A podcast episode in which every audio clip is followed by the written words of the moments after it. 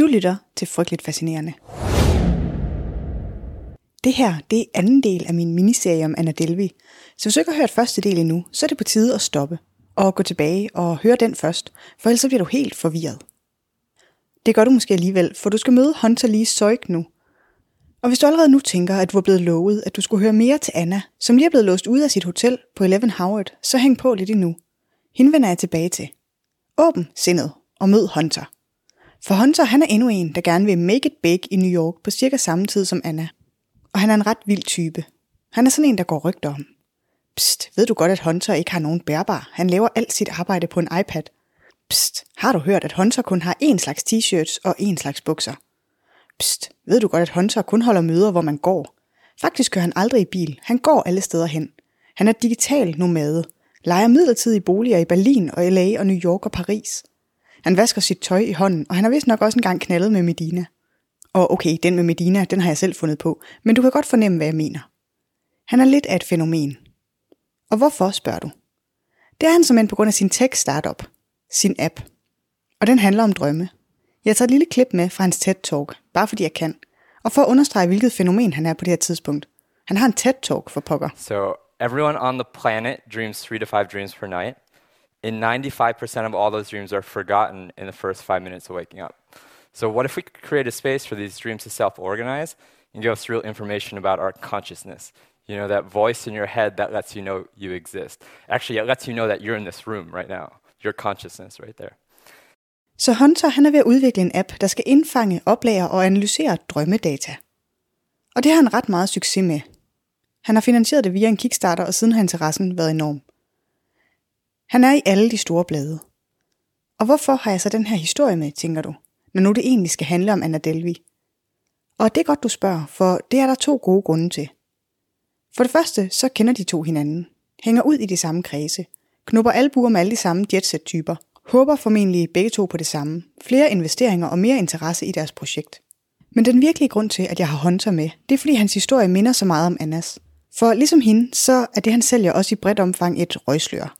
Okay, ja, han har en app, men den kan ikke som sådan noget endnu. Lige nu er den mest et slags vækkeur og en voice recorder i samme app. Men det stopper ham ikke fra at jetsætte den rundt for de penge, han har fået gennem Kickstarter. Han rejser med Anna et par gange, hvor han betaler for både overnatning og transport. Appen bliver aldrig færdigudviklet, og alle de mennesker, der har doneret til den, de ser aldrig hverken skyggen af det, de var blevet lovet, eller pengene tilbage. Men det er Hunter, der sætter Anna i forbindelse med det designfirma, der laver hendes præsentationsmateriale. De lader til at have brugt en del tid sammen, hjulpet hinanden med idéer til deres respektive projekter. Og så i slutningen af 2015, så flytter Hunter til Dubai. Efterlader sin drømmeapp i ruiner i USA. Og det lader sig til at være der hans og Annas veje skilles. Og så vil jeg ellers klar til at spole frem i tiden til der, hvor vi efterlod Anna sidst. Låst ude af Eleven Howard. Det kommer lige efter introen, som kommer her. Velkommen til det her afsnit af Frygteligt Fascinerende, hvor vi igen dykker ned i historien om Anna Delvey. Frygteligt Fascinerende er en podcast om alt det frygtelige, som alligevel fascinerer os. Her nørder vi helt ned i detaljen i nogle af de mest opsigtsvækkende og uhyggelige fænomener og begivenheder i historien. Velkommen til.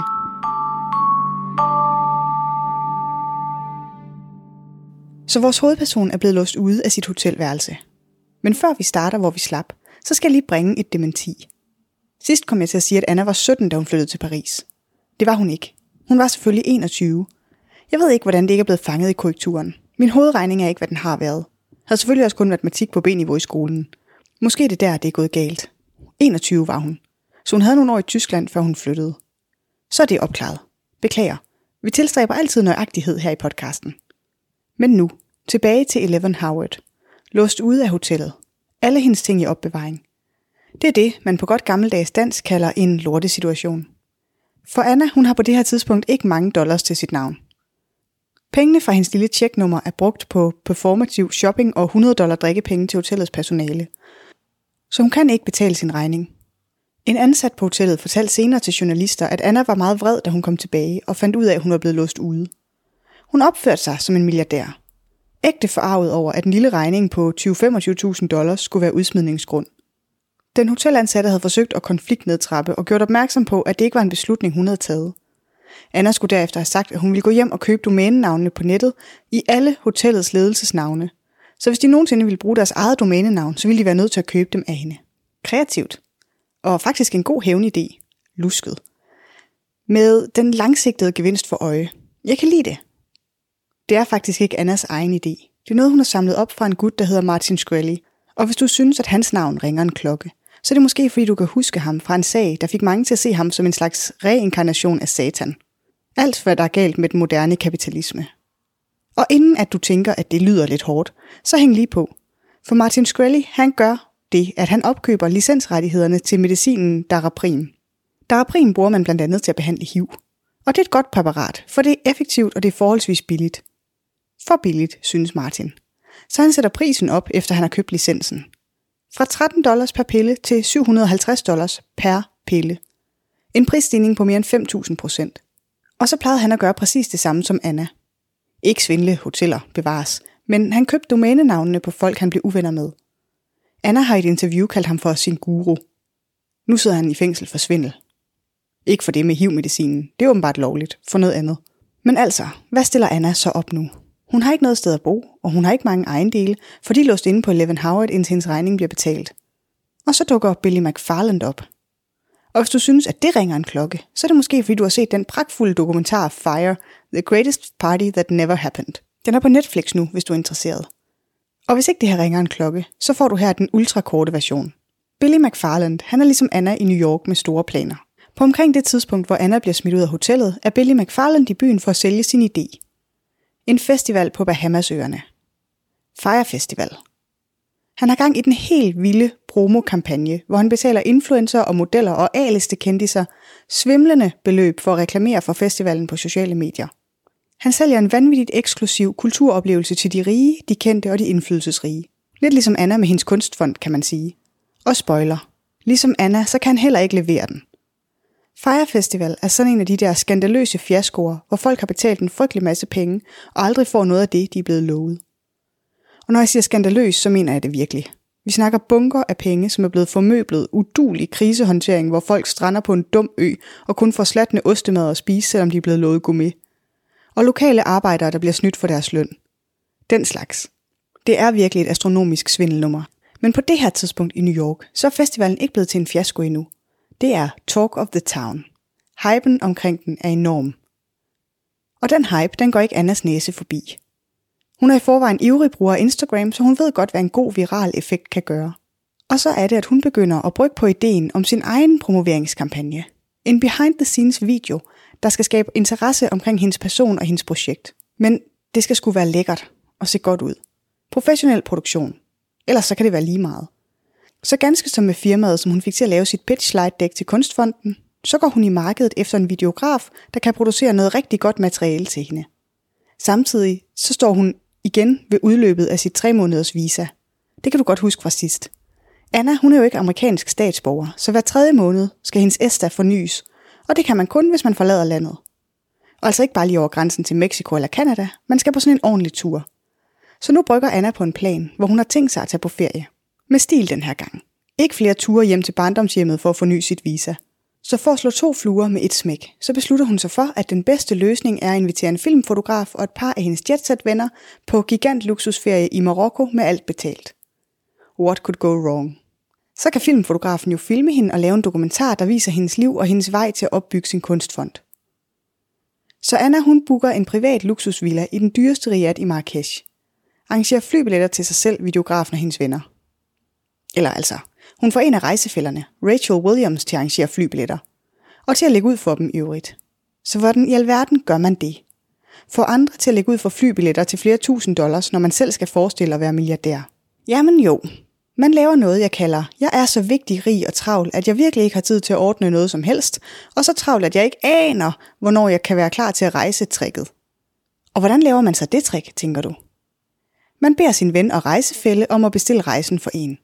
Stå for det praktiske, du ved. Og man sender hende et kreditkort. Og så beder man hende om lige at vente, for man ved virkelig ikke, hvornår man må er klar til afrejse fra New York. Så man beder hende om at vente. Og vente. Og vente. Og så i 11. time, så siger man, nu er jeg klar, bare bestil. Og det gør vennen så. Men kortet bliver afvist, selvfølgelig, for Anna har ikke nogen penge. Og slet slet ikke nok til at bestille last minute fly til Marrakesh til fire mennesker. Så man ringer til Anna og beder hende ringe til sin bank. Men tiden går, og Anna nøler. Hun har ringet, siger hun. De er ved at fikse det. Men uret tigger, og du er nervøs for at miste billetterne. Så fordi du er presset og gerne vil hjælpe, så foreslår du at betale med dit kort, og så kan hun jo bare overføre pengene. Det siger Anna ja tak til, og hele selskabet er inden I får set jer om på vej til Marrakesh.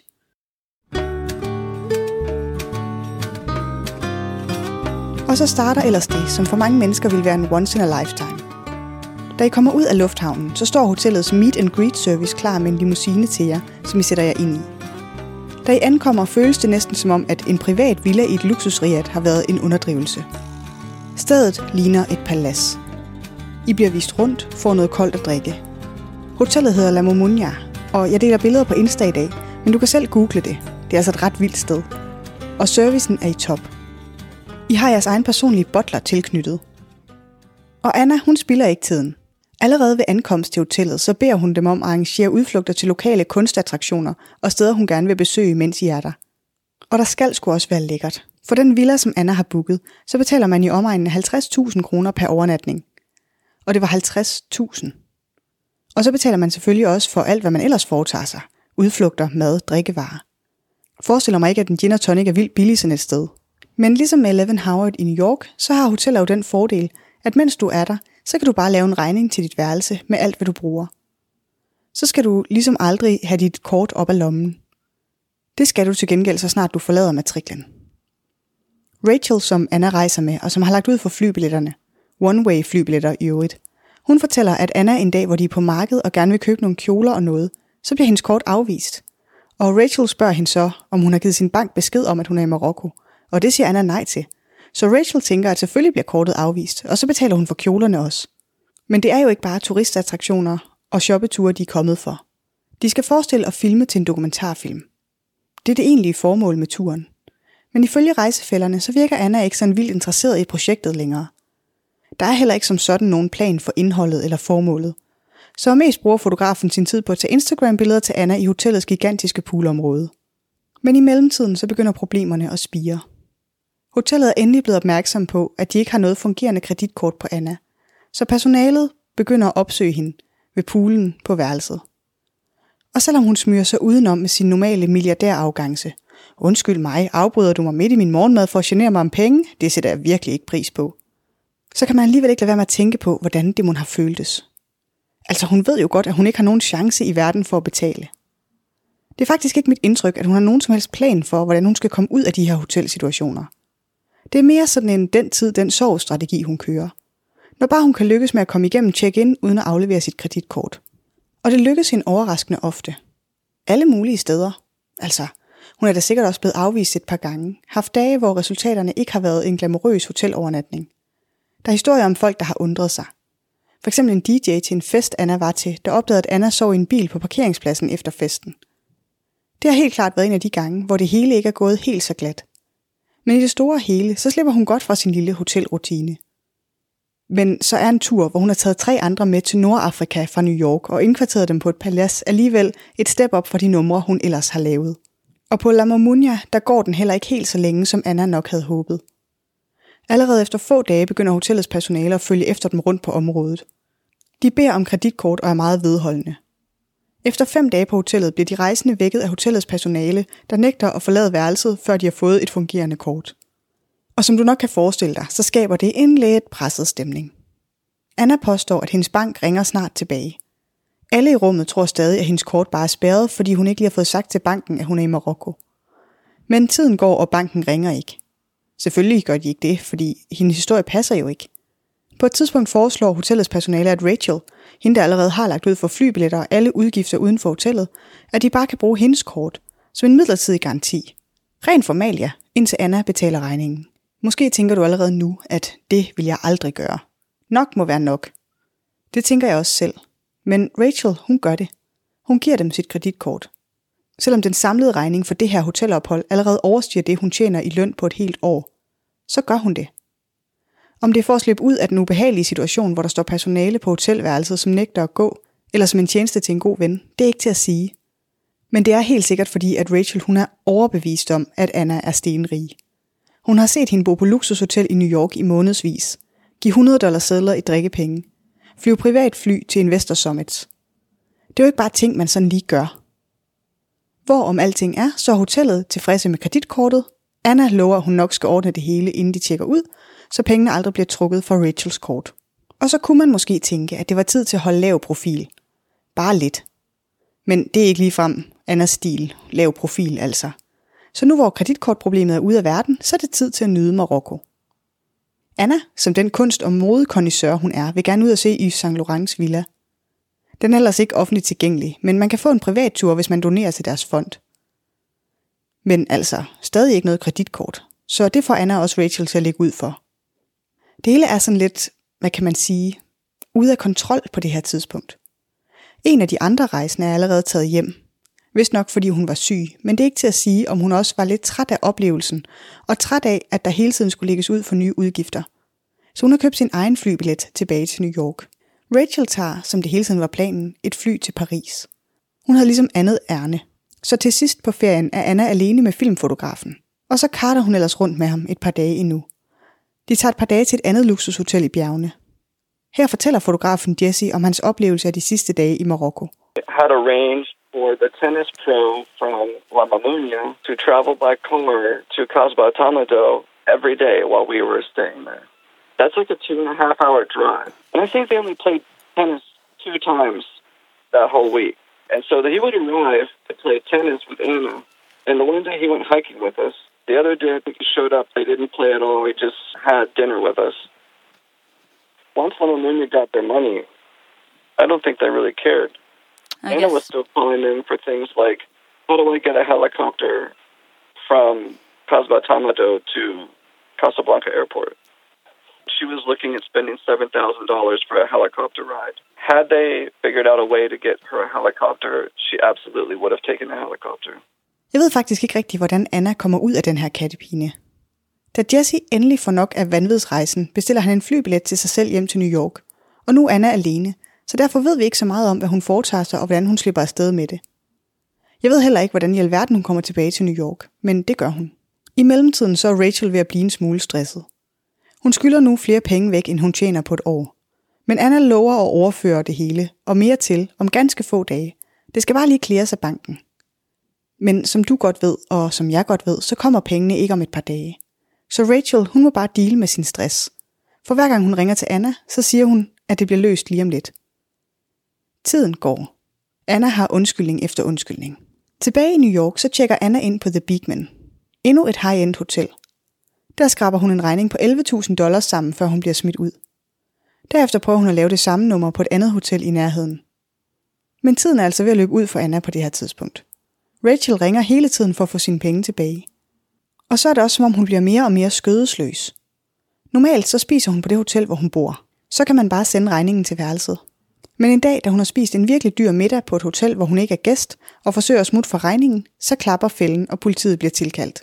Da hun bliver løsladt fra varetægt, er det som om hendes held bare er sluppet op. Hun har ikke mod på at prøve flere hotelscams, efter at være blevet afvist et par gange, så hun ringer til Casey. Casey kender du godt allerede lidt. Det var hende, der var med i Marokko. Hende, der ikke lagde ud for nogen af udgifterne, men smuttede tidligt hjem på en flybillet, hun selv købte. Og Casey, hun bor i New York, og hun kender godt Anna. De har trods alt rejst sammen, men hun kender hende ikke så godt. Så da Anna en dag ringer til hende og spørger, om hun kan crashe på sofaen i et par dage, så er hun afvisende. Og det er jo også en mærkelig situation, for det er ikke så tit, at milliardærer couchsurfer. Men det lykkes Anna at få hende overbevist. Og selv her, i nødens stund, så opretholder hun så meget facade, som det overhovedet kan lade sig gøre. Hun siger, at hendes milliardærfar er utilfreds med den måde, hun bruger sine penge på, og derfor har han spærret hendes kort. Hun er helt alene nu. Og derfor får hun alligevel lov til at sove en enkelt nat på Caseys sofa. Det er nok med lidenhed, der gør det. For jeg tror ikke, at Casey egentlig tror på Annas historie længere. Og hvis hun gør, så gør hun i hvert fald ikke ret meget længere nu. For der går ikke mange dage, fra Anna sover på Caseys sofa, til den første historie i pressen om Anna bliver lækket. I The New York Post. De beskriver hende som en wannabe socialite, der er smuttet fra regningen på flere hoteller. De har endda gravet hendes rigtige navn frem. Anna Sorokin. Okidoki. Og hvad så nu? Nu er det ude i hele New York, at Anna ikke er den, hun siger, hun er. Jamen, så er det tid til at daffe videre. Men hvor tager man lige hen, når man ikke som sådan føler sig færdig med at leve the high life, men man heller ikke som sådan har så meget som en bøjet femøre at gøre godt med? Og jeg er glad for, at du spørger, for man smutter selvfølgelig til Kalifornien. og tjekker sig selv ind på et rehab-tilbud. Men ikke et hvilket som helst rehab-tilbud. Det mest eksklusive tilbud i landet. Der hvor Hollywood-stjerner tager hen, når de skal vende sig af med coke-vaner, der er ved at tage overhånd. Eller lære at holde op med at drikke whisky til morgenmad. Rehab of the Rich and Famous. Hvordan er Anna Monstro kommet hele vejen til Kalifornien? Med en af de gamle travere. Checktricket, som jeg fortalte om i sidste afsnit. Sætter penge ind i en bank med falske checks, hæver så meget som muligt, før tjekken bliver afvist, så med omkring 50.000 kroner på lommen, så er hun altså på det, der bliver hendes livs sidste ekstravagante udflugt som Anna Delvey. For mens Anna er i Kalifornien, så ruller hendes sag hjemme i New York. Rachel, som Anna stadig skylder en mindre formue, følger med fra sidelinjen. Men da Anna udbliver fra den første dag i det retsmøde, som er planlagt, og i stedet deler et billede fra Kalifornien, så bliver Rachel nervøs. Nervøs for, om Anna kunne finde på at forlade landet, uden at blive stillet til regnskab. Så Rachel, hun giver sig igen til at kontakte Anna. Lader som om hun er bekymret for hende. Forsøger at genoptage kontakten. Faktisk bliver hun helt central i anholdelsen af Anna, for hun aftaler at mødes med hende i Kalifornien, for old times sake. Men i stedet for at mødes, så tipper Rachel politiet om, hvor Anna befinder sig, og så bliver hun anholdt. Efter anholdelsen, så skriver Rachel til Anna, at hun venter i den restaurant, hvor de skal mødes, så Anna ikke fatter mistanke om, at hun er involveret i anholdelsen. Ugh. Man kan mene meget om Rachel. Jeg ved sgu ikke rigtig, hvad jeg skal synes. Det er selvfølgelig synd for hende, at hun bliver snydt. Det synes jeg også. Det er altid synd for folk, når de bliver snydt. Men jeg kan ikke alligevel have sådan... Men jeg kan alligevel ikke have sådan vildt ondt af hende. American Express ender med at dække det meste af hendes tab fra hotellet. Og siden har hun skrevet en bog om hele situationen. My Friend Anna, hvor hun gengiver sms-korrespondancen op til Annas anholdelse. Og der kan jeg bare mærke, at det irriterer mig lidt. Jeg ved ikke helt hvorfor. Selvfølgelig må hun tjene lidt mønt på sin ulykke. Det mangler der bare. Og hun har da helt klart været stresset i den tid, hvor hun ikke ved, om hun kommer til at stå med en kæmpe gæld. Men jeg har bare svært ved at blive ved med at se hende som et offer i det her. I mine øjne er hun skulle også lidt en lykkerider, som skulle have overvejet, om noget af det, hun blev tilbudt, var lidt for godt til at være sandt. Men det er selvfølgelig bare min mening. Og de her sms'er i bogen, de giver mig den vildeste ikke-fornemmelse. Jeg anbefaler ikke bogen i øvrigt, medmindre du kan låne den af nogen. Jeg synes ikke, den er pengene værd. Og mit eget lille smålige jeg synes heller ikke, at Rachel skal slå mere mønt på historien. Så Anna er blevet anholdt, og da hun endelig skal få retten, så bliver hun tilbudt en plea deal. Det er en aftale, hvor retssagen ikke behøver at blive kørt, hvis bare hun erklærer sig skyldig og så accepterer en strafnedsættelse. Det er en ret almindelig praksis i både det amerikanske og det britiske retssystem, og det er der alle mulige problemer med, men det er en historie til en anden gang. Anna bliver tilbudt en deal, hvor hun kan få en betydeligt kortere straf, end hun står til, hvis hun går med til at afzone den hjemme i Tyskland. Men Anna, hun nægter. Ellers tak. Hun skal ikke sendes tilbage til Tyskland. Så retssagen får lov til at køre. Hver dag dukker Anna op i et nyt outfit. Udvalgt af en personlig stylist. Hver dag bliver billeder af Annas tøj lagt på Instagram, med beskrivelser af tøjet og links til mærkerne. Det hele er virkelig en show trial. Selv forsvarsstrategien var ret vild – med citater fra Frank Sinatras New York, New York i både åbnings- og afslutningsproceduren, var deres påstand, at så snart Anna var lykkedes med at skabe sin kunstfond, så ville hun betale alle de penge tilbage, som hun skyldte. Men altså, den 25. april 2019 bliver Anna kendt skyldig i en stor del af anklagepunkterne. Men hun bliver ikke fundet skyldig i at have svindlet Rachel, og hendes forsøg på at opnå et lån på 22 millioner dollars blev hun heller ikke dømt for. Den 9. maj ved strafudmålingen får Anna mellem 4 og 12 års fængsel – jeg forstår ikke helt, hvad det store spænd skyldes. Om det er noget med god opførsel, eller om det er en retsmyte. Hvis nogen med speciale i amerikansk strafferet sidder derude, så må I gerne lige skrive ind. Annas familie kom ikke til retssagen, og der er ikke meget, der tyder på, at de har besøgt hende i fængslet heller. Siden er Anna faktisk blevet løsladt igen. Men nu forsøger de amerikanske myndigheder så at deportere hende. Hun har været tilbageholdt af flere omgange i udrejsecentre og sidder nu i 24 timers husarrest. Siden hun kom ud af fængslet, så er hun igen blevet aktiv på Instagram. Hun sælger sine tegninger og har arbejdet på forskellige tv-projekter, så måske kan man håbe på at høre mere om historien fra Annas perspektiv i fremtiden. Jeg ved, at for mange, så er historien om Anna Delvi også lidt historien om en held, eller en antihelte-type, der vinder over systemet på en måde, eller udnytter det i hvert fald. Det er da helt sikkert også en af mine egne kernefascinationer de her øvre luftlag af samfundet, hvor der er så ustyrligt mange penge i omløb, at det virker helt naturligt at bo flere måneder på hotelsuiter og flyve privatfly og hvad har vi. Og det er da også derfor, at folk, mere end en million folk, følger Anna på Instagram, The Real Anna Delvey. Det gør jeg også selv. Hun deler mest sine tegninger derinde nu, men min fascination af hende holder ved. Men altså, før vi kollektivt gør Anna Delvey til en moderne Robin Hood, så tror jeg nu nok, at hendes egentlige mål var selv at blive en del af den her klasse af superrige mennesker, mere end det egentlig var at udstille absurditeten ved det her niveau af velstand. Og ja ja, jeg elskede hvert sekund af det, da folk begyndte at lave t-shirts med fake German heiress, og min advokat overfører pengene i morgen. Både den ene og den anden af Annas bekendte tjente en pæn sum penge på historien. Rachel, hende med bogen, fik omkring 300.000 dollars for den – en anden ven blev hyret som konsulent på Netflix-serien Inventing Anna. Anna skrev også selv en kontrakt med Netflix, på en pæn sum penge for hendes historie. Men dem fik hun aldrig udbetalt. En statsanklager fik blokeret udbetalingen med grundlag i Son of Sam-loven, som siger, at kriminelle ikke må profitere på, at offentligheden bliver bekendt på deres forbrydelser. Det var afsnit 41 af Frygteligt Fascinerende. Researchet skrevet, optaget og redigeret af mig. Jeg hedder Maria. Næste afsnit kommer allerede i næste uge, og du kan høre det i iTunes, Spotify eller der, hvor du normalt lytter til podcast. Du kan følge Frygteligt Fascinerende på Instagram, og gør det endelig, hvis du ikke allerede har gjort det. Tak for nu.